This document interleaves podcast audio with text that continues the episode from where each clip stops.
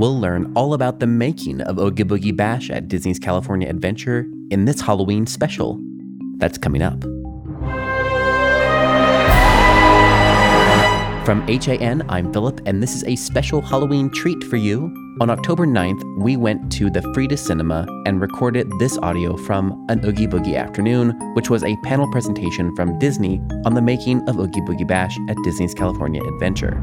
Jeff Depaoli from Dizney Coast to Coast, who you've heard on the show before, produced the panel and aired it on his show. So today, we're playing that full episode from Dizney Coast to Coast for you here today. Happy Halloween! Welcome to Dizney Coast to Coast, a show celebrating and questioning one of the most beloved entertainment companies in the world through honest, passionate, and clear eyed Disney discussions. I'm Jeff Depaoli, your entertainment obsessed host with rose colored glasses removed. Today on the show, I have my final Halloween episode of the season for you, and this one is full of all treats, no tricks. A lot of times, people ask me what my favorite conversation is that I've ever had on Dizney Coast to Coast. I've had lots of great ones, so it really is impossible for me to choose just one. But the conversation you are about to hear is easily one of my absolute favorites of all time. This past October 9th, I produced an event called An Oogie Boogie Afternoon at the Frida Cinema in Santa Ana, California. The event featured a screening of Tim Burton's The Nightmare Before Christmas, preceded by a conversation with folks from Disney Live Entertainment about the creation of Disneyland Resort's mega hit Halloween party, Oogie Boogie Bash. You are about to hear that conversation I had with Oogie Boogie Bash creator and show director Jordan Peterson, producer Jennifer McGill, and lighting and projection designer Casey Wilkerson. Folks, the conversations you're going to hear today will absolutely thrill you. I've conducted a lot of interviews through the years, and I pride myself on doing a grand amount of research before interviewing my guests. For that reason, I often know the answers to a lot of the questions I ask them. In the case of Oogie Boogie Bash, there is so little information out there about this event's creation, as this was the first time it was ever really spoken about. So my mind was being blown left and right throughout our talk. Just from the backstory of Oogie Boogie Bash alone, which you'll hear during the conversation, it brought the party to a whole new level for me. The passion that Jordan, Casey, and Jennifer have put into Oogie Boogie Bash is so evident, and as a guest experiencing the party, I am so grateful for that. Listen as they share stories never discussed with the public until now. Get ready for a special conversation about a Disney special event. Let's start off. We're just going to start down the line. We'll start at Casey. Why don't you introduce yourself, give your title, and what you're responsible for in regards to Oogie Boogie Bash? Okay, so my name is Casey Wilkerson. I'm the principal media designer for Disney Live Entertainment at the Disneyland Resort. Um, and for Oogie Boogie Bash, I uh, so the position that I'm in now is new. Um, I was the principal lighting designer prior to you know in the before times, and so uh, I designed all of the lighting for specifically for Villains Grove, and then oversaw some of the projection as well. I of you guys you've seen Villains Grove? Okay, that's our baby. Hey, I'm Jordan Peterson. Uh, my title is shorter, so I'm the director uh, for Oogie Boogie Bash. Uh, so uh, I guess the idea of my role here would be the initial concept design uh, behind the party itself. Uh, you know, the resort comes and says, "Hey, we're thinking about a new." Halloween themed event. What do you got? We go away, we develop it. So the initial concept design behind the party as a whole, and then um, surprisingly, all the individual pieces as well uh, was the initial creative uh, concept design behind. So from uh, outside of Villainous, so when you had Mickey's Trick or Treat and you had Descendants and the OG, uh, the immersive trails themselves, that conceit, that idea, the brand behind the immersive treat trails, uh, Villains Grove was. Uh, our baby from the beginning, and then the parade, and when it opened with World of Color, those two were not mine. But yeah, that's kind of what I do overall, and then um, she pays for it. Hi, I'm Jennifer. I'm the mean one. I'm the one that says that we don't have enough money or time for that. right, right, right. No, I am a senior uh, producer at Disneyland Resort for Entertainment. Uh, worked with these guys on Oogie Boogie Bash and all the different elements for that production, as well as World of Color is my second child, um, and a number of things at Hyperion, special events, and that kind of good stuff. Excellent. Well, welcome. Thank you for being here. Through the there you go. Through the years, Disneyland Resort has had quite a few Halloween parties. We've had Mickey's Halloween Treat, we've had Mickey's Trick or Treat, we've had Mickey's Halloween Party, and they were hopping kind of between Disneyland, Disney California Adventure. Now, I think that the what the odd or the public thinks is that we got Oogie Boogie Bash at Disney California Adventure because Star Wars Galaxy's Edge opened in 2019. Is that true or false? I can say That wasn't we, even a tough I question. can, I know, I know, and they're going to just throw it to me. Um, I'm going to say we're we are always looking to balance the experiences that we offer within the resort. So um, you could look at it that way. You could also look at that Oogie Boogie Bash scales a little bit older than Mickey's Trick and Treat did. Um, we, while we have stuff for the little ones and the families, we also have stuff for older um, and the young at heart. So I think that we there was more opportunity to do that at Disney California Adventure, and also give bandwidth to uh, Galaxy's Edge for that park to stay open because, of course, Oogie Boogie Bash is a private party experience, so we have to close the resort to regular day guests. So it's it's always a balancing act. And this is the first time that the party really the icon isn't Mickey Mouse. It's Oogie Boogie. So Jordan, was that your responsibility? Yeah, for sure. So one of the big things when we sat down to holistically kind of design and think about the story that we wanted to tell, we knew we wanted to skew uh, and not not to eliminate the bottom of the age range, right? The idea wasn't like, no, no more kids, do it, but we wanted to increase the age range. Uh, we know that is uh, trending as children are becoming a little bit more sophisticated in what they uh, uh, digest. I would say it is in terms of the media that they have. We could kind of sneak that age range forward a little bit. Uh, when we sat down and we thought about how to design it, we always start with story. So we thought about how and why we could take that party from Mickey and who would take that party from Mickey because Mickey's, you know, Mickey Mouse who would steal something. Uh, and Oogie Boogie lended the chance and he was he's just niche enough. And of course Nightmare is no longer purely niche, you know, obviously, but but still at the edges of the fringe to not be so character specific. Because if you think think about it, if if if it was Jafar's Halloween party, or you know, if it was Frollo's or something like that, like then it tells a very specific story. Frollo's Halloween Frollo's- party. I'll get, I'll get to it. coming in I want to go to 2023. Frollo's Halloween party. All right, done. We don't have the time or the money Next for time. that. Disney Paris, it's on. Uh, so yeah, so Oogie Boogie was just broad enough of a stroke and just deep enough of a cut that it kind of gave us permission to step outside the bounds on creating all of the other content that went alongside of it. Uh, and and it also gave a fun story conceit, which was so the whole idea behind Oogie Boogie Bash is a holistic story for the narrative. Is that Oogie Boogie uh, was watching Mickey's Halloween party or whatever we called it for the twenty times before, and basically stewing, right? Because he was like. I'm the king of Halloween, you know, obviously in his own mind. And you've got this happy mouse throwing a Halloween party. This is ridiculous. It's not your time to shine. Uh, sit down. So what he actually did is he he decided to steal the party itself. So he cast. That's when you see the spell has been cast. Uh, he cast a spell to steal uh, the party away and uh, hosted there at California Adventure. And then he wanted to invite um, all of the different villains from their worlds uh, into ours. And so that spell, what it did is it actually summoned uh, chunks of their world into ours through the ground. So realistically, if you look at each of the immersive trails, uh, most of them it looks like something is bursting kind of out of the ground. Or this, the conceit, if you look at the edges of the platforms, they're all broken. It's because his spells actually pulled them and ripped them into our universe specifically.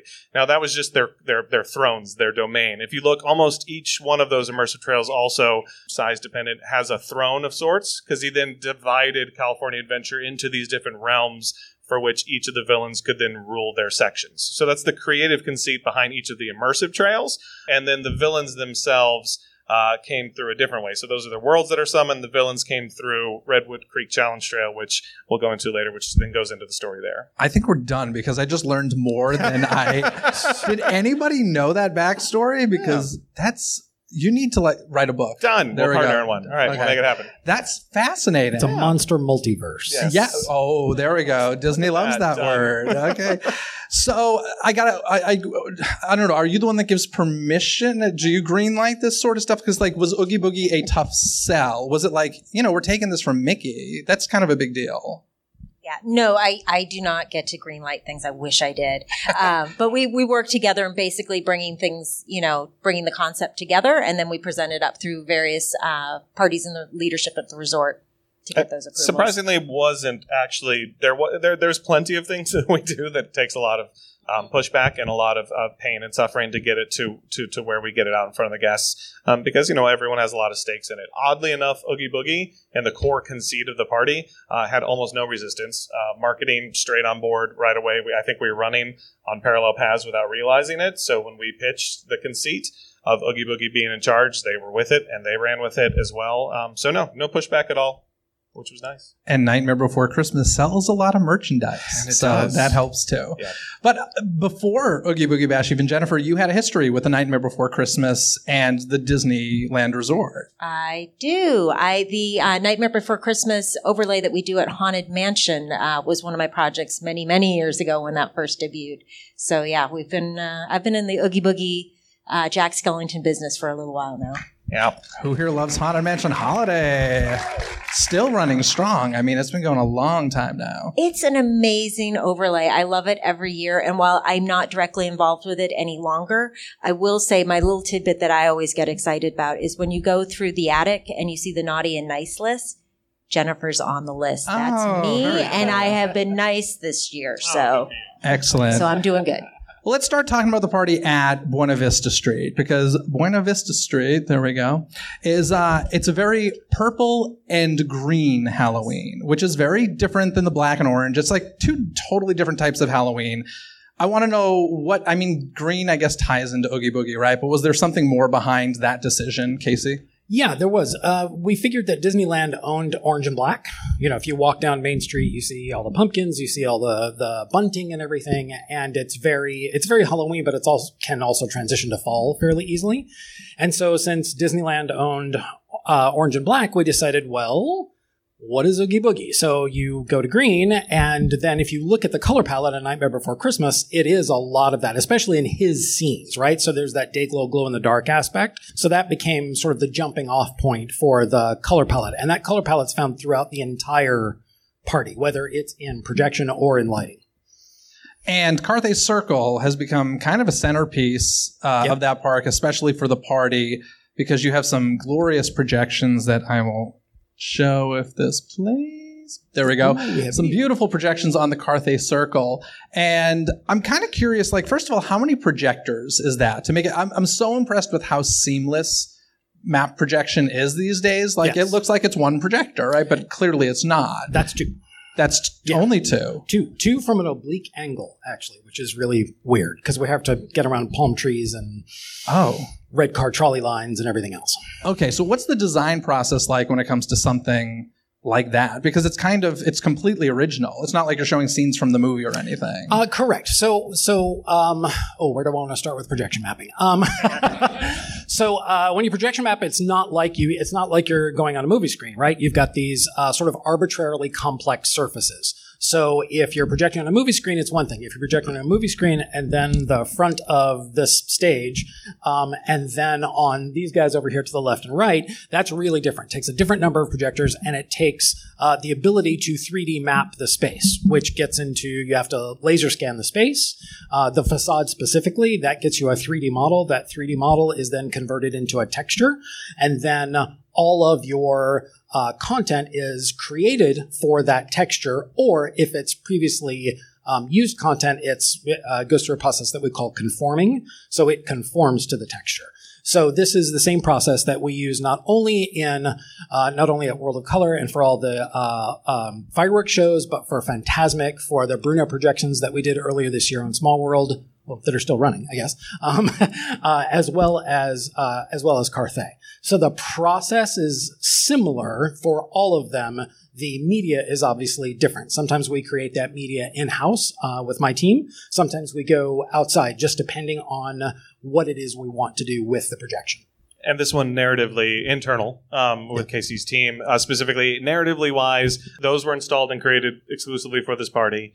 Um, the idea being that very rarely with projection mapping do you get a blank canvas. If you picture Main Street, right, and that's the opposite of color tones shift all throughout. There's different angles. Carthay just begged for something to be projected on, Oh, yeah. uh, which was really nice. Uh, and then as for the creative conceit, you know, peeling back the curtain a little bit, um, the initial idea did involve more specific Tim Burton esque uh, projection design. A lot of those things come with you know money and sync rights and time and clearance, which Jennifer. which Jen has to has to deal with The fun stuff. the fun stuff. Um, and then when we decided to pivot away from that, we wanted to uh, creatively, we just wanted something fun every 15 minutes that would be sweet and simple, especially for kids to appreciate. Nothing too dark and too intense. Um, so that's why we just went with just fun scenes. What would it look like if, if, if you know Halloween just kind of went chaotic all over the building? And, and sorry, and just to add on to that, um, one other aspect that you may not think about is those projectors. While we have them out there, um, we want them to be hidden. We want to hide the magic, so they're no actually on lifts so that they can come up, so they can hide away during the day, and uh, they can come out when we need to at night. Which is when I, as the creative, say, "Wait, I had insert money here," and they say, "No, but you spent half of that hiding them." So then we lose. Very true. Oh. and that that area particularly is very difficult to keep in focus. So it's interesting that you made the comment about how seamless it is because the lifts are so tall they sway in the wind. Oh, so the projectors are moving constantly and not together because they're on two very separate rooftops. Yeah, our technical team, I will say that they are so diligent and they're so passionate about keeping it looking seamless. So I just want to throw a, you know, hats off to them Yep, because they do awesome. a great job day after day. Yeah, it looks great. I'm curious. Do you is there a difference? Do you come at it from a different angle when you're doing something like the Carthay, where it's kind of a happening, people are walking by and experiencing it, versus a castle show where it's people are camping out for two hours? Oh yeah, yeah. to see it.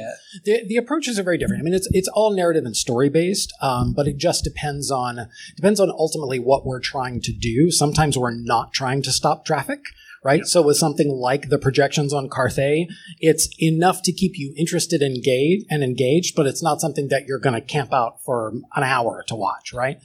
And creative intent i think is, is huge like a, a good point and, and trying to set it up. Like we, we don't advertise those as being element they're not supposed to be.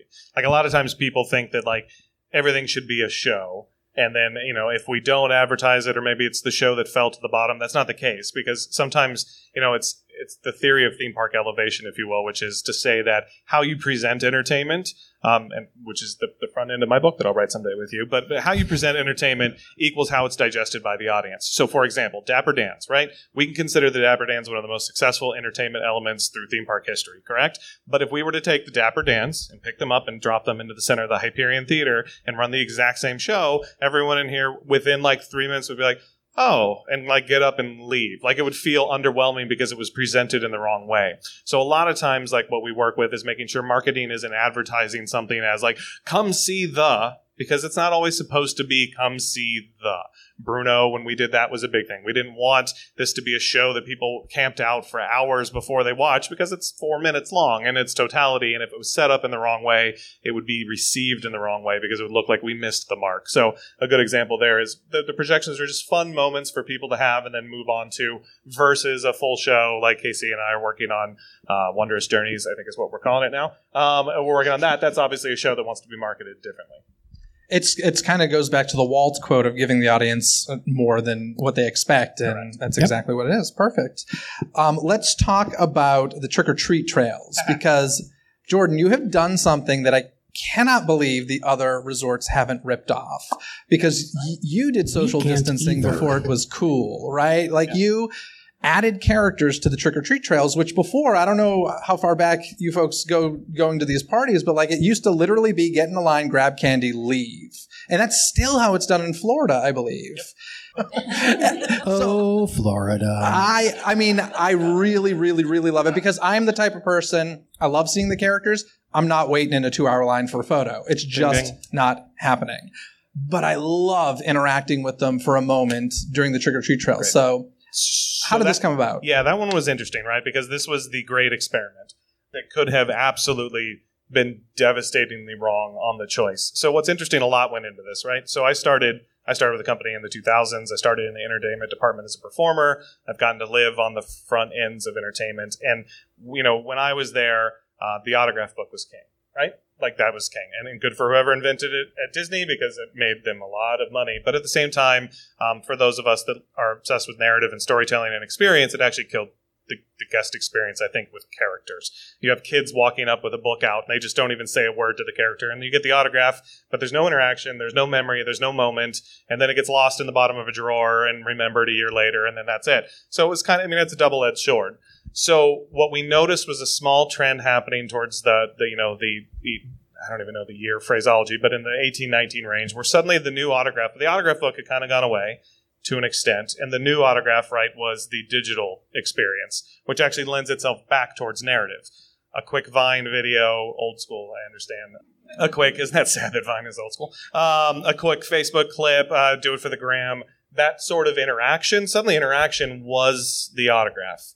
So we took a second and we paused and we look and you know we've done a few successful parties and we've seen moments like I was behind the Disneyland After Dark initial conceit design of what we were doing and we'd bring out rare characters and you watch a 3-hour line hit and good for everyone that wants to stand in the 3-hour line you get that moment you get that rare character experience but that's not for everyone.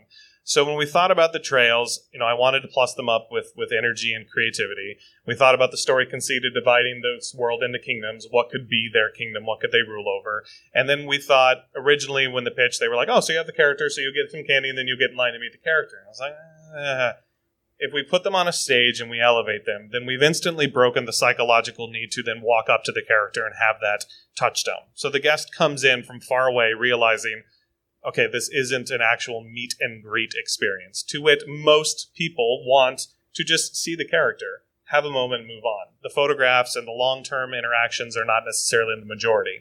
So if we did that, if we provide music, if we create this separation and this barrier, we will naturally create an effect that people then go past. And then you can have as long as you want with the character. If you want to step to the side, generally speaking, you can. You can watch and bask and take pictures and do amazing, you know, photographs or you can just get your candy, smile and wave, and oh, Oogie Boogie said hi to me, and that's all I needed in that moment, which allows more people to experience it. Now that could have absolutely blown up in our face, right? People could have within day one been like, whoa, whoa, whoa, whoa, whoa! I wanted to sit there and get a chance to meet Agatha. Well, that was year two, but you know, I wanted to have a chance to meet these characters. But I mean, like to when we all held our breath when we opened, and to our excitement, everybody was walking out and was like, "Oh my gosh, I'm in, I'm out, I got my candy, I had a moment, I got my picture, and I'm on to the next one." And it kind of kicked off something that then carried through.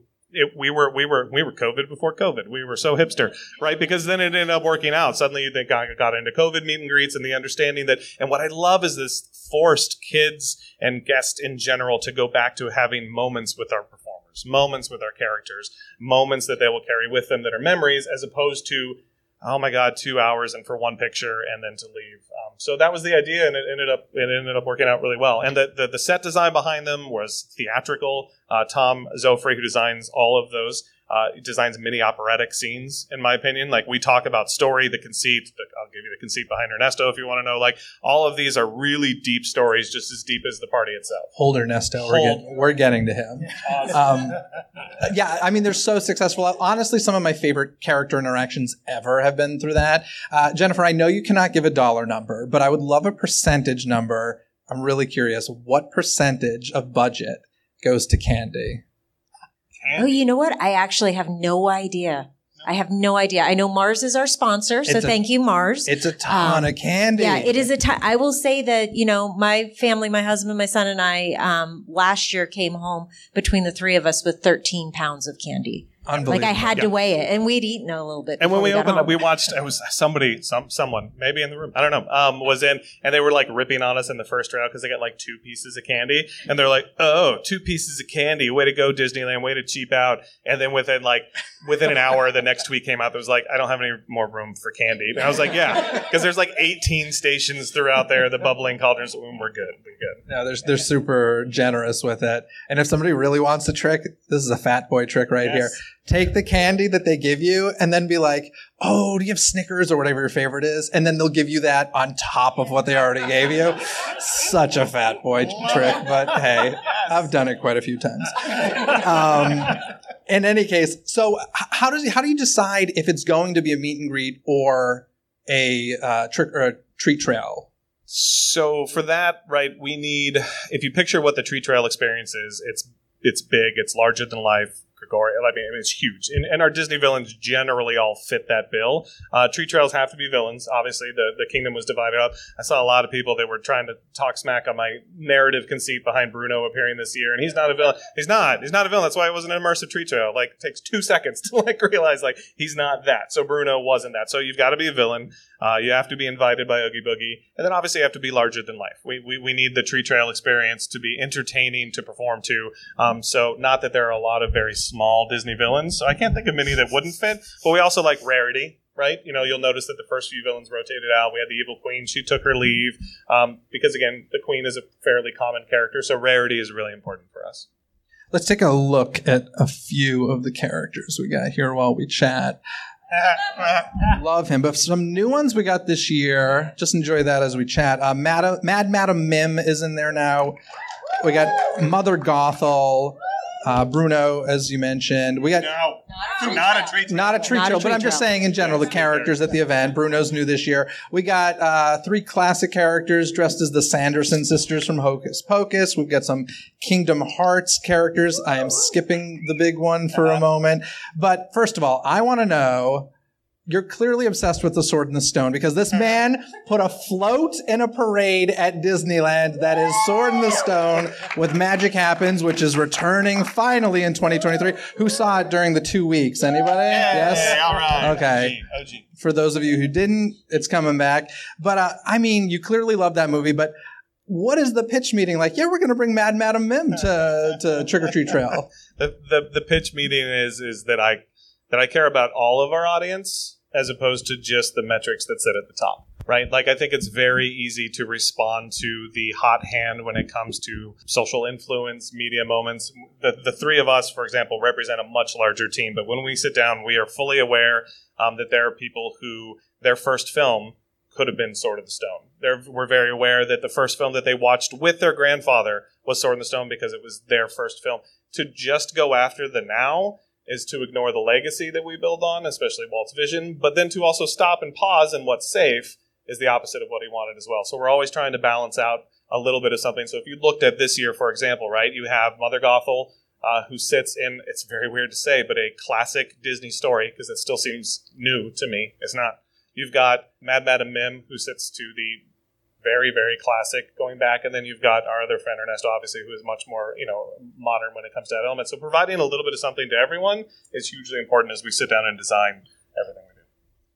And it's funny because those seem to be the ones that go viral, or these kind of like niche ones. Well, we thought it was interesting last last year, right, when we brought the first new lineup of villains, right, and we had Sid, Agatha, and um, Cruella. What was interesting was each one dominated a different segment of the social world. It was fascinating. If you went by Cruella, Instagram queen, like she photographs so well. She's a diva in her own right and all that, but the set reads well, the lighting reads well, everything about it is just this photography moment. Uh, when you went to the uh, idea of like like Twitter and quick quippy aspect, Agatha ruled the day. Right, she was the hot hand uh, coming off of that show. Um, she was the most viral element, unexpected. People didn't see that coming, um, so she kind of ruled that. And then Sid owned YouTube and anything that was long form because to listen to Sid just destroy people emotionally in the Disneyest of ways. Uh, this coming from an ex Universal Grinch. Uh, I could sit there all day and listen to Sid, and I swear was when I was in second grade, that is who pushed me off my bike. I'm positive it was him. 100%. Yep. I love Sid, but like, was he hard to convince to greenlight as well? Because I mean, he is kind of just insulting people, and like you said, in a Disney way. Yeah, not not horribly. It, Pixar Pixar is, is, a, is a good partner of ours when it comes to trying to do. You know, it was like a well, wouldn't you want to do insert modern character that we just did? And like again, you have to understand our audience is very different. Our audience lives with what you create. It's not at the forefront of what you create, well not the intent. Yeah, and I would also say that Jordan has an excellent track record for understanding the pulse of what our guests are looking for. And I, I think while there's always discussions about our choices, I don't think that I, I can't recall a lot of pushback on anything that we've gotten that from a creative standpoint. That's awesome. I love the characters. Now we got to talk about the big one this year, Ernesto de la Cruz. Have you all seen this? Even if, if not in person, check this out. I mean, did you know when you were creating this Nope. that this Nope. was Huh, the no thing? clue. Nope. Terrifying. Two Worst. weeks before we weren't sure. Nope, nope. Wow. Truly. So if you notice, right, we do those we we do those teasers every year, right? Which They're are kind of- hilarious because you don't even need them anymore because it sells out don't, anyway. Don't tell. Don't, don't say tell the that. We money like people doing that. them. We really like doing them. we love the teasers. Listen, I love them too, No, but I it's just don't. like you no, we sold don't out need to. so fast. Yeah, we, It's we don't incredible. need to do them, but we like uh, pushing the brand forward. If you'll notice, Ernesto was not teased. One of those great reasons was um, we, we truly had no idea that this would work two weeks before. Because when we sat down to design this experience, the idea behind like so the story i'll jump into the story and lighting and all that but we didn't know that it was possible the first video of him it's literally him walking to set that hit 22 million views in day one and when it dropped. And it's just him walking past in broad daylight. We didn't even, it was literally two hours before we opened. So i called jen and it's just i called jen like two hours before we opened and i went we didn't um we haven't looked at this in daylight. Like i forgot oogie boogie bash opens in sunlight. Like oh my god like i oh, oh my god. And i called her I'm like we have to do a test. So go. Yeah, no, I mean, because we had kept Ernesto so locked down that we didn't want any any leak that we were going down this path. So yeah, we we were definitely and I showed up fully nervous. fully ready to cut him until to be an evening experience, similar to like a Villain's Grove or something to that effect. Uh, and he walked around the corner in broad daylight, and Jen, like my exact response was, "Damn it, yeah, no, he looks really good." Like I really wanted, like I wanted the full immersive experience with lights because all the treat trails I'd much prefer. Obviously, when nighttime hits, it's much more immersive. Just as a as a director, I, I prefer that experience. But he looked so damn good, so we had no idea it was going to be as successful as it did. So the idea when we designed that is he was actually damned, cursed, however you want to look at it. Uh, his punishment was to have to relive playing his moment, his song every minute of every hour of every day for the rest of his life in in eternity. And he's so damn arrogant he didn't realize that was a punishment. He gets to perform his song every minute of every day of every year for eternity because that's exactly how uh, full of himself he is. So what's fun is Tom, when he designed the set design, if you pay attention to it, you'll see that the roses have started to die um, as as true fans have faded out. Right, the white roses at various stages of decay. You'll see he's surrounded by his marble statues. If you go up and look close, they're cracking throughout. There's little bits that have started to crumble off. So the facade of Ernesto de la Cruz is completely falling apart around him. But again, he has absolutely no idea that it's happening. All he knows is that his adoring fans are still there, uh, and that is all that he cares about. Even his song has taken on this haunting minor melody key and been reinvented. Uh, and again, he's, he's just completely unaware because he's Ernesto de la Cruz. I love it. We've gotten some great characters, some shocking characters through the year. Are there any that let's go down the line that you would like to see? Any villains you would like to see brought to Oogie Boogie Bash, and any that were pitched and not allowed? We still have next year to do, so this is gonna be. I don't know that we want to. were there any that were pitched that they're just like, no, it's not going to work for No, one we reason? actually haven't. Well, I don't think we've brought anything forward where it was like a hard no to a character. Disney's been, uh, you know, wonderful. Uh, the partners and the different studios have been wonderful. And we have next. Go ahead. Yeah, I was going to say I have I have my deep cut request, which I know we'll never actually. Yeah, you get can to pitch do. that one because I'm not doing Let's that. hear one. it. I want to do Doc Hopper from the. Muppets. Why Muppet would movie, you say no to that, Why would Jordan? you say no to the Muppets? Because I got like six in a row. Oh, I love the Muppets. I did Muppets on. Christmas Caroling Coach. I love the Muppets. I Um, know. See, see, see, see. Doc, dude, we, We need, need a food- Hopper. at least the food stand with the giant frog Right? legs. there you go. Then that would be good. Oh, I like that. Oh my gosh. I just wish Honey I Shrunk the Kids had a villain because I'd be like, bring that Right? in. So next, so next year we have started discussions for next year, Not Doc. and not Doc. Oh, man. So you can you can you can print that. Uh, Jennifer, just take some money Well, away well, and be like, well, but one of the things we have talked about is, you know, as as culture has changed, and as Disney filmmaking has changed, it gets harder and harder to find villains. Yes. So who's going dressed up as family dysfunction Family from Encanto this week? mother issues. Anyone?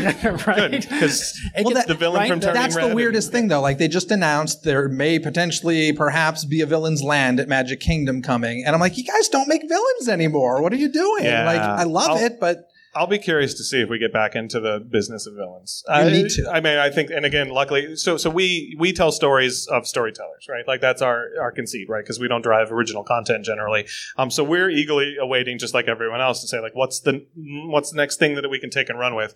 The two or three planned for next year. I have one that will absolutely break everybody's brain in here, and no one's expecting it. I promise. I promise. I promise. It's gonna be good. how was, so clearly you're thinking this a year plus in advance, but how close was like the closest character? Like, Agatha was pretty quick turnaround, right? Because she wasn't out a year before the party. So from a production standpoint, I'll let Jen talk to it because it's her hell. Um, is if you picture it, so generally speaking, you know, because I you know came from Universal for a while too. You know, you know, Murdy's already working on Halloween next year, a month and a half ago.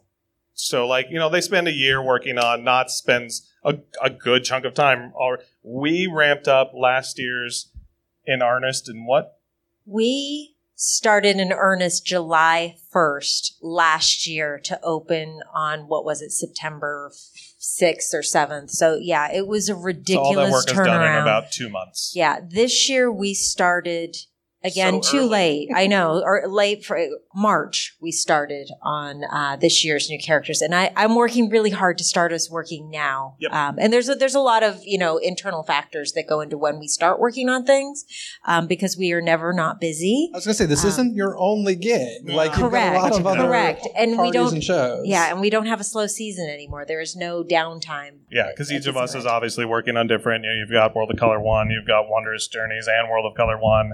You know, we've got other elements, but we want to. This this this is such a passion project from for most of us. We love being out there in the party and watching it happen, and I love you know those villains each year. And, what we've done is what we tried to do is create a brand. Right? There's a reason that uh, Knott's or Universal have been celebrating their 25th and 30th, 35th year of Knott's. They haven't had to rebrand their parties across the board because they keep their content fresh within the outside of the party. Our brand is not mazes, our brand is immersive trails. So how long can we constantly keep that interest coming? How long can we tease it? That's why I will never stop trying to do the teasers because we want people to think like oh what's coming next i can't wait till they drop it so we can dig into it and pull it apart and figure out what it is and you know try and find out so that is our brand and i hope that keeps this party running more than five six seven years the typical life of a disney party Yeah, it's great. Let's talk a minute about the parade because correct me if I'm wrong. This is a new thing for Disneyland Resort Halloween parties, right? I, I know that the uh, Boo parade is huge in Florida, but is Oogie Boogie the first Halloween party to have a parade? No. No, Okay. and and actually, I think from the three of us, I don't think any of us have a direct. Oh, maybe maybe. do, yeah. Okay, yeah, I'm gonna Fr- I'm gonna throw to Casey. Frightfully Fun was I can't remember the name of it when it was running It during was like a cavalcade, right? It was a much smaller Yes, thing at It was much Yeah. smaller. Um, had the worst song ever written. Oh my god, it was awful. I can't like I've purged it from my memory. but it was pardon not. me while i search that and It- play it for you it was the cutest little darn Halloween song you've ever heard, which was why it was wrong. Um, but uh, but yeah, a lot. s- Some of the floats survived and uh, have made it into frightfully fun. But yeah, th- this one is is. I, This is I a think is the best parade. parade we do personally, just because I love the art direction. I love all the characters. there's some cool uh, lighting toys now right Oh yeah, yeah, yeah. The the uh, the haunted mansion unit with the gravediggers and all the ghosts, all the dancing ghosts. and So- then now uh, the parade uh, route lighting Yes, yes, yes, yes. We're we're transitioning all the parade route lighting in DCA over to LED, so that gives us a lot more control over color and timing and everything else. so if you pay attention when the parade goes by now there's the, the lights sync more in terms of like there's active Much, moments with the parade uh, and you'll see that uh, with magic happens at night when it comes back, yeah. Now, something that I don't know if this is factual, maybe you guys can correct me, but I find so interesting. We got Haunted Mansion up on the screen right Yep. now. Is this the first time that a parade has featured a float of an attraction that isn't in the park that it's in? Because if you think about it, it's weird. You would never go to Walt Disney World and see a spaceship Earth float in Magic Kingdom. You know what I mean? Like, it's kind of bizarre, but it so works. As long as you eliminate Tokyo, whenever you say, "Is this the first time?" just assume Tokyo isn't included because they've probably done it. Um, I think so, and I think I think the idea is that Haunted Mansion is is is transcended beyond its bounds. It's Yeah. just such a Halloween associated element that I think there was almost there, there, someone did bring that up for like half a second, and then everyone was like, "Nah, it's Haunted Mansion." I just think it's impressive that like the Disneyland Resort as a whole is looked as one big picture. I feel like much more so than Walt Disney World. Rather than and also, you could tie in the stick some Haunted Mansion holiday on that, and you can There you go. market it. Then we'd be set. Yeah. Or or what if somebody did like you know like Muppets Haunted Mansion would be really cool. I'd too. be cool with that. That's not a tease. That I don't have anything. to we do got with a that. couple media people here. Write it down next year. It's like the D twenty three session. I'll find the money. I heard Florida's doing it. if yes, let's say Florida did it. yeah. So yes, the frightfully fun parade. We got to talk about something that I'm obsessed with, and that is Villains Grove. Yay! Because first of all, why don't you? I was actually upset when the movie was when the party was moving from Disneyland to DCA. I was like, my favorite thing was the mood created at Rivers of America. I was like, where are they going to recreate that? And then all of a sudden, you do this thing called Villains Grove that blew my mind, and I was like, this party better never leave DCA. so, just Casey, why don't you can you describe it a bit just for folks? I mean, it's up on the screen, but for folks who have never walked through it and experienced it. It is so hard to describe, and it does not translate well to photos or video, unfortunately. Yeah. So it is one of those things that you just have to experience. The um, so the general idea was that we wanted to create a space that the villains inhabited that was essentially their worldview, right? And when Jordan and I first started talking about it, he was like, "It's Halloween, but it's beautiful because." The villains would think that their space is beautiful. It's beautiful to them. And so, you know, we started looking around at, um, you know, anybody who's lived in Southern California for a while, has maybe been to uh, Enchanted Forest at Descanso Gardens or uh, LA Zoo Lights. Uh, there's a company out there called Moment Factory that does a lot of these immersive types of experiences. And so we looked at those and we thought, okay, those are cool. They're not necessarily, um, the scenes aren't necessarily linked by any sort of a narrative thread. So that's a missed opportunity. Uh, and they're all themed around the other holidays. And we hadn't seen anything that was scary in a beautiful way. So we're like, okay, when you're when you're trying to identify something that you want to do that's new, a lot of times you're looking to something that people haven't done before or haven't iterated on before. So coming up with uh, Villains Grove was exactly that. It was let's create these immersive worlds without characters, with just lighting and audio and projection. And uh, and and and and lots and lots and lots of haze, um, and I think I think we did a pretty good job. It's kind of awesome. You did the most amazing job ever. And I'm going to tell you, this is so geeky and nerdy, but maybe somebody in this room would appreciate it. It's my favorite use of a fog machine at a live event ever. And it's because I don't hear. I love the fact that the fog machines are out of sight, out of, you know, you can't hear them, and it's just brought in so beautifully. Unless, you know, it's the Lion King section, you want that. Right. yes, yes. Oh my God, it's unbelievable. They're uh, they're not machines actually. what are They they? are not fog machines. They're water mist.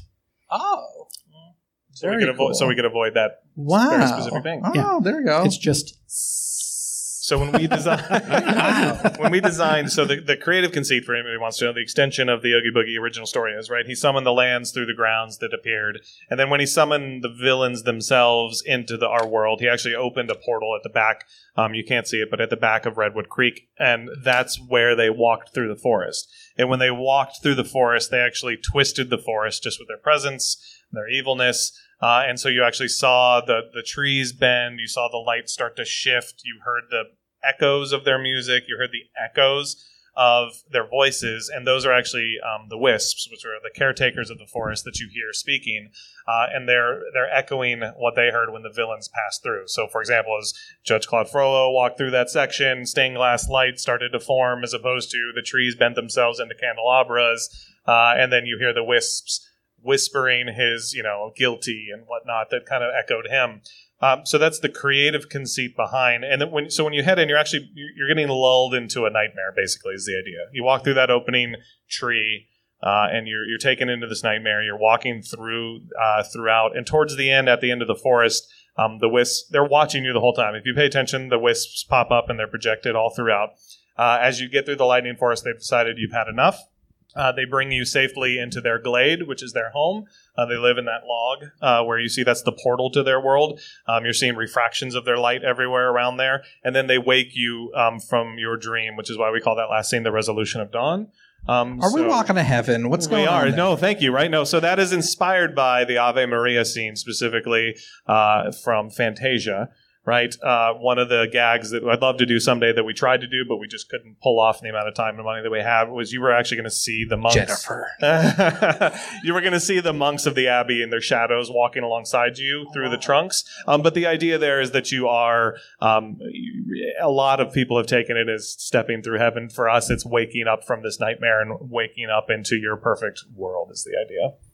Who here hasn't experienced it in person? Anybody? Because oh god, It's really cathartic. It's interesting. The reason It's- we didn't we, we tried not to touch the the narrative too heavily throughout that because you kind of get to experience your own story. Everybody takes a little bit different away from him at the end. I've seen plenty of people come through the fog at the end, just like full on tears streaming because it has that heaven effect, which is the idea. It's like a spiritual experience, mm-hmm. and I, I'm like not saying that lightly. It really blew my mind. It's and, and we did oh. have to fight. You know, when you talk about this is one we did have to fight very strongly on because on two factors. We had one camp that absolutely wanted characters uh, in the experience, and there are still plenty of guests that do give feedback and they say it'd be better if there are characters. And it's one of those times where you have to say agree to disagree. I believe that the experience is intended to be internal as opposed to external. We throw tons of characters at you. We throw tons of candy at you. This is a moment of quiet introspection inside of a theme park, which is one of the rarest things you'll ever find inside of a theme park. Something that you can take at your own pace, which again, completely unheard of. Most of the time, you're ushered along at a specific speed. Um, and we felt those things would break the narrative journey so that people couldn't have those cathartic experiences uh, at the end. I know uh, Patrick uh, Dougal, right, who does uh, some of his, you know, he had one of my favorite moments that I use. he's right there. Oh, shut up. What's up? Hey, bud. One of my favorite elements that I include in every resume and reel that I ever put together um, was at the end when, when you know, you get to watch um, uh, people have moments, and that just doesn't happen in theme parks all that often. Um, so we didn't want we didn't want that element. Was there ever a different idea for Redwood Creek Challenge Trail, or was it always this? It pretty much was always this. The the stories that we wanted to tell didn't really change that much from our first conversation. Because you, because you, you, the the I, if I remember correctly, the first time we were talking, you had said, "Okay, so we begin with Frollo," and I was like, "Oh, I am in, Sold. so in, Sold. right?" Um, We get Hellfire in Right. Villains. Anyway, Grove. we can squeeze in Hellfire. Yes. I'm good. Bring her back to Um, World of Color, But please. Thank you. then, um, you know, we, what we really wanted was to to do a blended transition into all of these stories and have them sort of bleed into one another, as opposed to, uh, oh, we're going to have a Frollo moment, and then we're going to have a Maleficent moment, and then we're going to have a Alice in Wonderland moment. It was more about trying what is that connective tissue that combines them all together, and we came up with a, a, a lighting language that allows specific colors from the previous scene to carry through into the next scene and then that transitions into another color that takes you into the third scene. So it's all sort of like it's it's a little bit more subtle but it i think it really really works in in bridging all of the different scenes because otherwise some of the scenes would make sort of no sense following one another. And we want it and you know we want that similar to the treat trails to continue to evolve so our intent is to always try and go back well i mean this one takes a lot more infrastructure um, so the evolution can't be yearly um, but the idea is as it lives on you'll see other villains step in and take over sections and uh, the entire thing is an original soundtrack start to finish in terms of like fully custom scored Sell it, please. Sell it. I, right? I keep trying. Thank you. Um, as because it's stunning. Um, Hayam Azar. Um, uh, you'll hear uh, Tori Letzler is the voice that you hear, that ethereal um, female singer at the end that you hear. Um, she comes to us for Cirque Soleil. She's an amazing composer in and of her own rights. Um, she, it is. It was an act. It was a. It was an act of love um, from all of us, and to prove how deep, because this is this is my like moment. There was one night they decided. Jen got this call from me, breaking down. They decided they wanted to add candy to the trail, and I had been the exit at the right when you're going to heaven literally Well, I think candy's okay. I mean, that's a pretty nice welcome. fair point So so they had a treat cart placed there, and I went out immediately to like watch. And I, lit- I literally called Jen McGill, and then I called the vice president of the park uh, in in literal tears because it devastated the experience. Because people they were like, "Get your bags out, have your bags ready for candy," like through the fog, while people are trying to have this experience. And I like. I, everything that we create, this team, I can tell you personally, is very personal to us. Like we have never phoned one thing in. This is our art. This is our um, this is our joy. And to have that moment torn down, like it was horrifying. So I called her crying, and I called the vice president. I was like, "Please, God, take the candy out, hand it all over to my friend here." And uh, and then, then they got rid of it within about forty minutes. So that was good. Yeah, and I will say that uh, to our leadership's credit, they very they were like, we just want to try, and it, it's hard to fight with. Uh, we just want to try, but we, tried. let them try, and they quickly said, "Yeah, we're wrong." All right. Well, as you get ready to add new characters in there, just I'm excited to see the Sanderson sisters. Is all I have to say. So make that happen. Mike, I give you overlays. Wow. They're cute. Let's add the Sanderson. Okay, all right, done. Villains All right. Grove. The Um, Doc Hopper. Before we move, uh, before we move on from Villains Grove, I want you to tell the story about an email you got. Yeah. So, um, as Jordan said, we, we are all very, very passionate about what we do and we're very proud of what we do. Um, but sometimes you can get a little disconnected and, and understand the level that sometimes it resonates. And one of the things from the very first year that always stuck with me was we got an email about a month into the run. And it was from, uh, I think it was actually a cast member who generally goes to Disney events with their visually impaired friend and they will go and they will describe everything to this um, friend of theirs. And they got to Villains Grove and the friend started, as he always did, describing things. And his friend just basically put his arm on his shoulder and said, stop. I, I can see this. And it just, it gives me chills every single time to know that like he was able to see and feel and experience everything that we created through his own lens and it was still just as impactful. And it just, that one always hits me that, you know, we, we don't always know who we're creating this experience for, but to know that it can work on so many different levels is just, it's valuable. Remarkable. right? I the the other thing is too, it's it's um you know the rest of the party uh, is fairly modular. It kind of comes and goes. Villains Grove is absolutely not. It it is a monster to install and to strike, especially when you're dealing with a protected tree like the redwood that you can't like touch. and there are 700 and some lighting fixtures and 14 projectors and miles and miles and miles of audio cable and data cable Data. and tons of speakers and all uh, all sorts of special effects. So a huge shout out to the crew that works on that uh, installation and striking it because they are amazing. Yeah, because when you think about that place from a logistical for, for people that are nerds like us, um, from a logistical standpoint, that that place it's not wired for any of that. Like you don't even think like I don't think about that because luckily I get to be a creative, uh, and then they have to pay for it and they have to do it. And like and so like when I'm like, ah, just throw lights there, and like how, like where are you gonna plug it in, Jordan? I was like, ah, is there not a plug?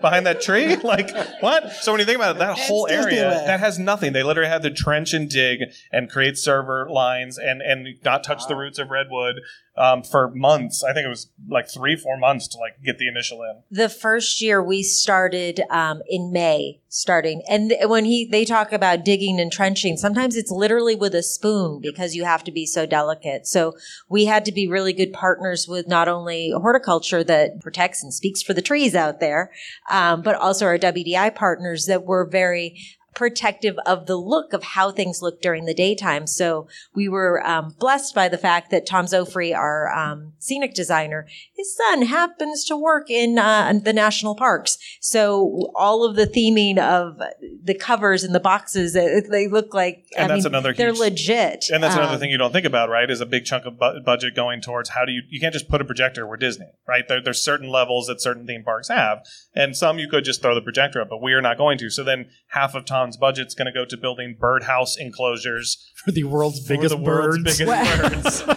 weather stations. weather stations and Yeah. there's chunks of his money gone like those are the things you don't think about from a design perspective like how do i plug it in and then how do i cover it up at the same time that obviously the team you know took a lot of care to Yeah, but even even now we um, we start that install in July. So it's, And there's some stuff that's permanent now that you've put. That's there's some, but not a lot. Wow. Not a lot. It's crazy. Well, round of applause for Villains Grove, please. Oh my gosh, I love it so much. I want to talk real briefly about something that you kind of inherited, I guess, is Cars Land. That already had a Halloween overlay before Oogie Boogie Bash existed. How does that work? Did you get involved with any changes for that, or are you just kind of letting WDI do their thing? we didn't really touch anything i, I think i designed the it's been a long time but i designed the new nighttime the shaboom we call it the shaboom moment the typical turnover from night to day um, and we do the um, put a spell on you uh, version of it so that was really i think the only way that we touched it i mean because uh, that's one of the best land overlays in disney's history i mean it's Yeah. phenomenal it's like why touch what's perfect They do a really, really great job. I think we're running out of time here, Oh. unfortunately. This has been a super, super interesting conversation. Before we leave, I want to say thank you to the staff at the Frida Cinema. They have been excellent partners. Our sponsors, Midsummer Scream, the Halloween and Horror Convention, as well as the Airbnb Ghostly Retreat. If you haven't seen this haunted mansion themed Airbnb, it's crazy and it's like 15 minutes from Disneyland. And I started as a butler. Like that was my first was gig your at Disney. gig? Yeah, on the That's college awesome. program. So like that that place is cool. Very cool. And uh, sponsor Dizney Coast to Coast, which just so happens to be my podcast. Hey, thank you. Thank you to Casey, Jordan, Jennifer. Thank you so much. This was a blast. And uh, yeah, that's going to do it.